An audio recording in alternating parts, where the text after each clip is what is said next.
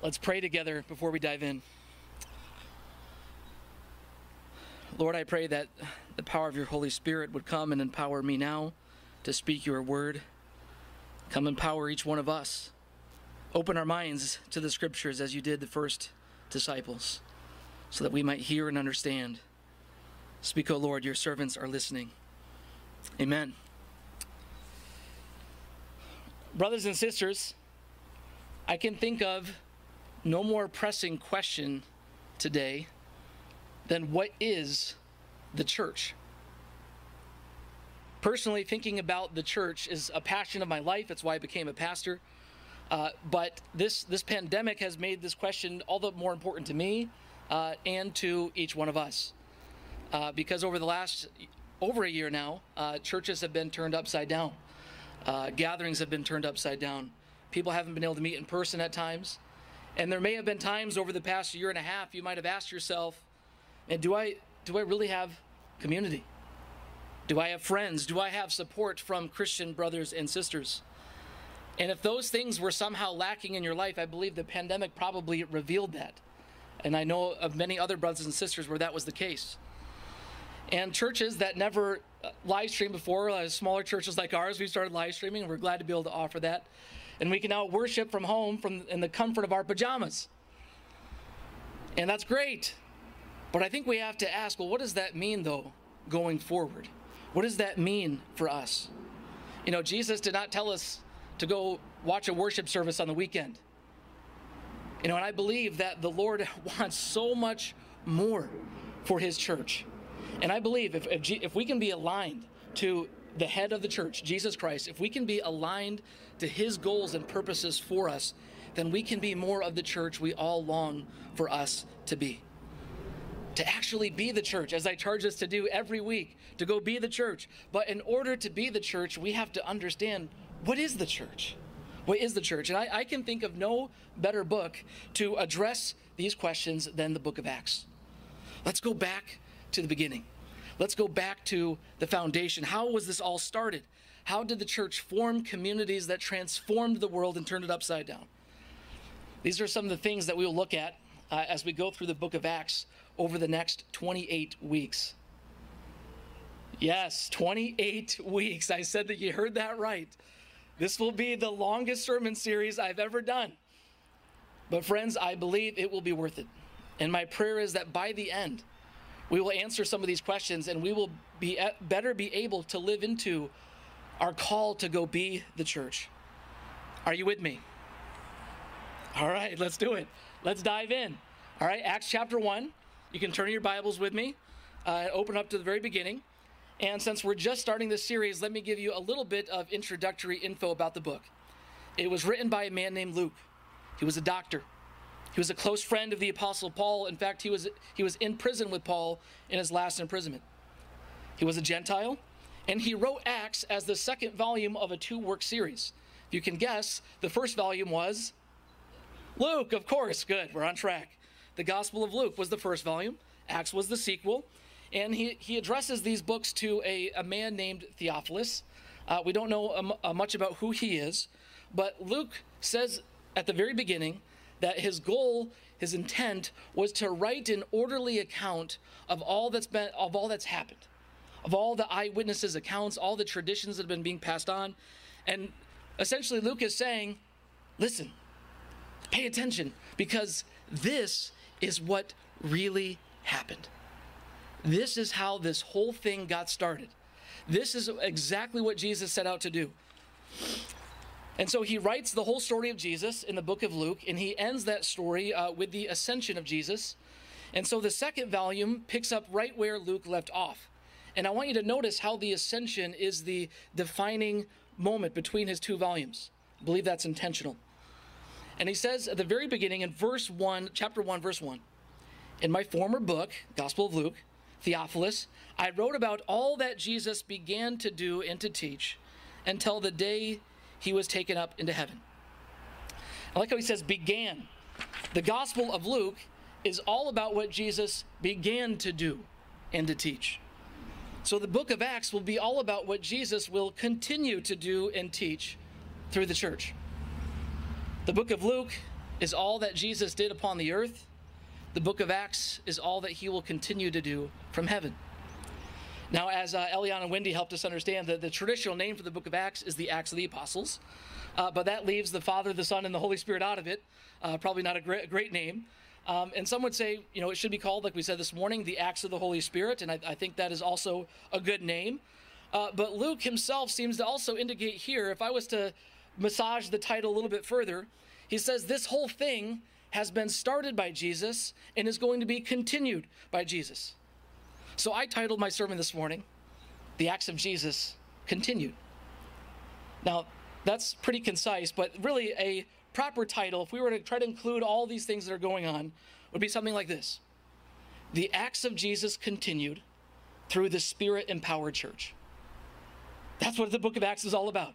It's the Acts of Jesus Continued Through his Spirit-Empowered Church.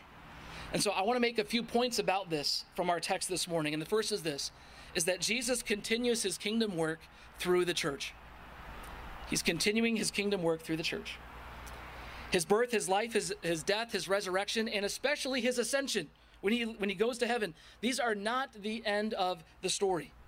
Jesus is just getting started. He was just getting started, and there's still more work to be done. And we see Jesus preparing his apostles for his ascension, and he says, Luke says that Jesus was giving instructions through the Holy Spirit to the apostles that he had chosen. And all throughout Luke's gospel, you will see the Holy Spirit empowering Jesus for all that he did. The Spirit coming on at his baptism, empowering his ministry. In fact, I gave a whole sermon on this subject called The Spirit-Filled Life of Jesus back in May 12th of 2019. So I invite you to check that out if you want some more information on that. But here, Luke has Jesus again giving instructions through the Holy Spirit. And in just a short while, we will see the disciples teaching and giving instructions through the Holy Spirit as well. They will continue to do and to teach what Jesus taught by the same Holy Spirit. Then in verse 3, it says, after his suffering, he presented himself to them and gave many convincing proofs that he was alive. He appeared to them over a period of 40 days and spoke about the kingdom of God. Now, 40 days, that should be immediately intriguing to us. That reminds us of Moses and Elijah on the mountain with God. But biblical scholar John Pohill says, most of all, it evokes the period of Jesus' temptation in the wilderness, just as it was a time when Jesus prepared for his ministry. So for 40 days, the risen Jesus prepared his followers for theirs. 40 days, a time of preparation for the mission.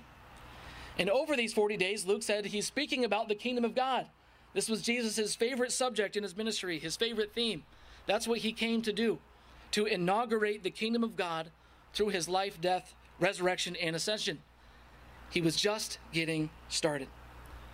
And he taught his kingdom people to pray, thy kingdom come, thy will be done, on earth as it is in heaven. The kingdom will be the people submitted to the king, who carry out his will upon the earth, bringing the life and power of heaven to earth. That's what Jesus is doing in the earth. And the disciples will be sent out because Jesus wants to see this continue. And then in verses 4 through 5, it says, on one occasion while he was eating with them, he gave them this command, do not leave Jerusalem. And I like that Jesus was always eating with people. We saw that in the Gospel of Luke. He was constantly at the table with his disciples and others. This was a sign of Jesus' welcome, hospitality, and love. Biblical scholar Craig Keener says, this final meal would provide continuity between Jesus' ministry that preceded and the church's life that will follow. And so we have seen that Jesus was just getting started in the Gospels, and I want you to notice this continuity here, friends. Here he is speaking by the Spirit. His church is going to speak by the Spirit. Here he is proclaiming that he was alive. His church will proclaim that he was alive.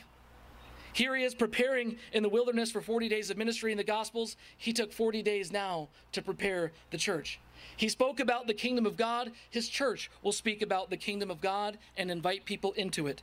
He ate with his disciples. The church will be marked by table fellowship and hospitality. Do you see how Jesus is arranging things to continue what he started in the Gospels through the church. But you might be wondering, is it really true that it's Jesus who is continuing what he started? Or is it really the church? You know, Jesus is in heaven now. You know, and I was trying to think of an analogy that would somehow make sense of this topic. And the first thing that came to my mind was I thought about, you know, a relay race, you know, because many of you know I was a runner. So I was thinking about track, and I was thinking about somebody, you know, handing the baton off to the next person. And I immediately thought, after I thought about this illustration, that that's exactly wrong. That is not what's going on. It's not that Jesus is now handing off the baton and I'm gone. That is not what is going on at all. Let me explain. Here's point number two. Jesus continues to guide and empower the church from heaven. He continues to guide and empower his church from heaven. You know, today is Ascension Sunday, and our text references the time when Jesus was taken up to heaven. As it says elsewhere in Scripture, he is now seated at the right hand of the Father. You know, and Jesus did not abandon us when he went to heaven. He did not stop his kingdom work. He did not just pass the baton off and say, I'm out. You know, and I think we're tempted to not think of Jesus maybe as directly involved or active today because we cannot see him visibly. And we imagine that heaven is somehow maybe up there, or heaven is in the future when we die, and heaven is somewhere else. But heaven, friends, is right now. It's a present reality in the universe. Thy kingdom come, thy will be done on earth as it is in heaven. It's going on right now. It's the spiritual dimension of our world. And instead of thinking of a baton that's now being passed to the church, I want you to think instead of the analogy of the stage. And I think I may have gotten this from N.T. Wright at one point, but I can't remember. But if you think of the world as it's happening on a stage, right? And all of the action is happening on the stage. And Jesus came onto the stage. He was born on the stage. He lived, he died, he rose again, and he ascended. And when he ascended, it's like he went behind the curtain. Now, I've never been an actor, but even a person like myself who's not involved, we have many people here involved in the acting world, drama world, but even a person like myself, I know that what happens behind the curtain is affecting everything else that's going on stage. You know, the people behind the curtain, they're adjusting the sound levels. They're adjusting the lights. They're getting the props ready. They're making sure the costumes are changed. They are directing the affairs of what's going on behind the curtain. Just like you're watching this live stream right now at home, you don't see Adam Reimers and Tiersa right there, but there they are, making sure that the service is in your living room right now. You see, friends, in the same way, Jesus, in his ascension, he's gone behind the curtain of the world. And you can't see him because he's behind the curtain, but he is there. He is active. He is alive. He is directing affairs and working all things out for the good of those who love him, who have been called according to his purpose. And you'll see throughout the whole book of Acts that a lot of terrible things happen because people on the stage are still doing things. There's things on the stage still happening. But somehow we're going to see that King Jesus is working everything out for his kingdom purposes. You will see violence happen. You will see persecution happen. You will see Christians killed for their faith. This is what they tried to do. They tried to persecute. They tried to kill the Christians. But you know what? That ended up being the very thing that caused the church to go out and for the gospel to be spread. And so nothing can stop Jesus from building his church. Nothing can stop him building his kingdom. The gates of hell cannot prevail against it because the king is on his throne behind the curtain. Amen? So when Jesus is behind the curtain, or shall we say in heaven upon the throne, nothing that happens on the stage, friends, nothing that happens in this world can ultimately harm you. Nothing that happens on this stage can ultimately thwart the purposes of God. He will build his church. He will build his kingdom. He will be Lord of all. And his kingdom work will continue through the church, no matter what happens until he comes again. So Jesus is continuing to guide us and empower us from heaven. And then point number three, Jesus sends the Spirit to empower the church for global mission. He sends the Spirit. So Jesus is about to go behind the curtain, but he's not going to leave his people alone.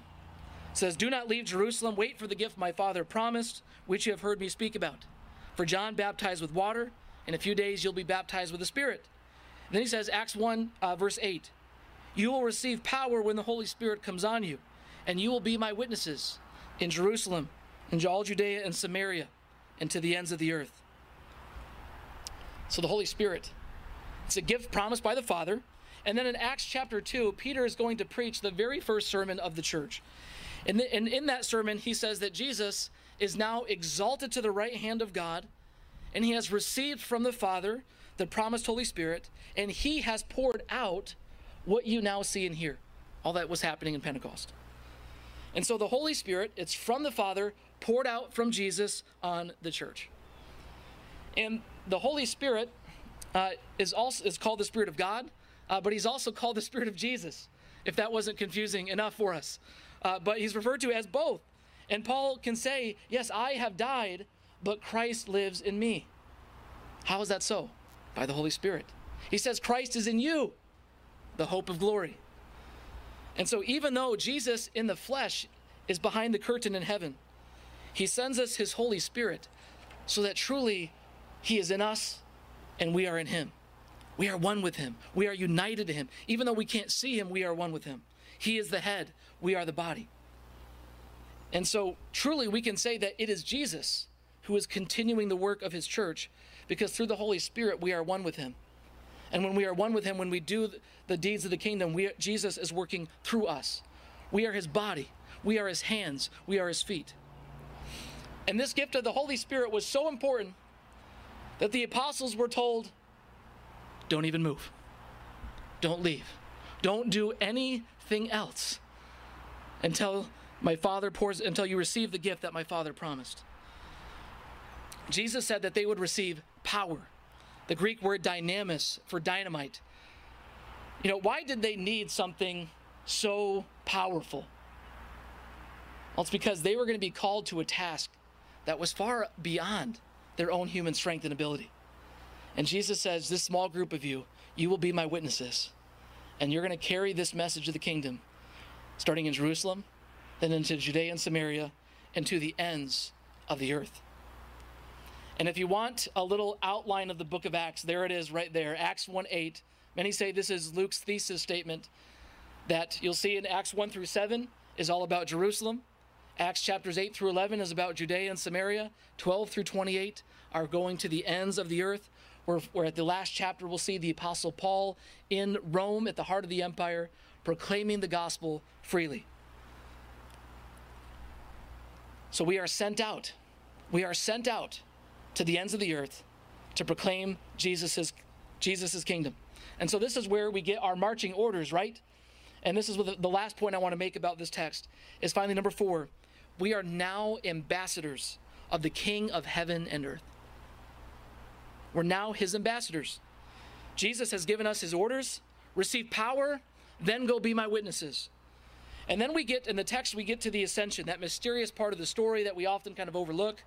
And in verse 9 it says, after he said this, he was taken up before their very eyes, and a cloud hid them from their sight. Now, the cloud was almost always a sign of God's manifest presence. You know, think about the cloud filling the tabernacle with Moses, or the cloud filling Solomon's temple, or the cloud at the transfiguration of Jesus. Now the cloud again is surrounding Jesus. In other words, he is going into the manifest direct presence of God.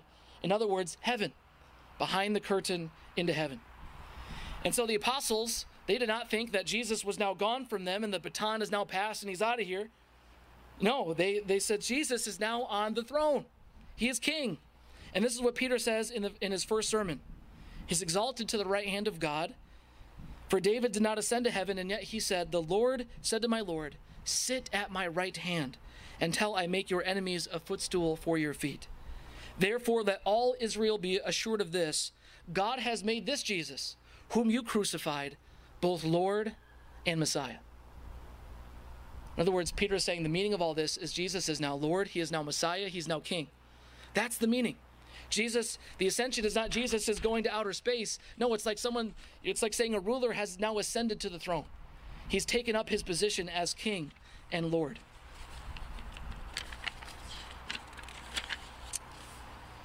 You know, N.T. Wright says, in the world of the first century, when someone was enthroned as king, the new authority would take effect through heralds going off into the surrounding territories, saying, we have a king. And this was always proclaimed as good news. And that's why the summary of the gospel is, Jesus is Lord. Jesus is now king. Put your trust in him. Surrender your life to him. And our king has given us the commission to announce this, what's known as the Great Commission. These words happened right before Jesus ascended to heaven. And he says, all authority in heaven and upon earth has been given to me. Therefore, go and make disciples of all nations, baptizing them in the name of the Father, the Son, and the Holy Spirit, and teaching them to obey everything I have commanded you. And surely I am with you always, even to the end of the age. Yeah, see, Jesus was going to heaven, but he says, I'm with you always. He's behind the curtain, but he's still with us by the power of the Spirit. And friends, this is what we are called to do, to carry out this commission until he comes again. Because the disciples were wondering, they asked him in the story, right? Hey, when are you going to finally restore the kingdom of Israel? When is the end going to come? And Jesus says, it's not for you to know the times or the dates. This is part of the Father's mysterious plan. But what is for you is your task to be my witnesses until the ends of the earth. And so Jesus finally ascends in our story, and then it says they were doing what probably any of us would be doing. Just looking up intently at the sky. And then it says, suddenly two men dressed in white stood beside them. Men of Galilee, they said, why do you stand here looking into the sky? This same Jesus who's been taken from you into heaven will come back the same way you have seen him go into heaven. And I think this is kind of funny. The angels come and are like, hey, why are you guys looking into heaven? Why are you guys staring up? Be like, because we just saw Jesus go up there. You know, like, that was the most amazing thing we've ever seen. You know, and then we know from the Gospel of Luke that they were worshiping him. They were praising him with joy. And they're still staring up there, and the angels kind of gently say, hold on. Why are you just standing here? Your king has given you a commission.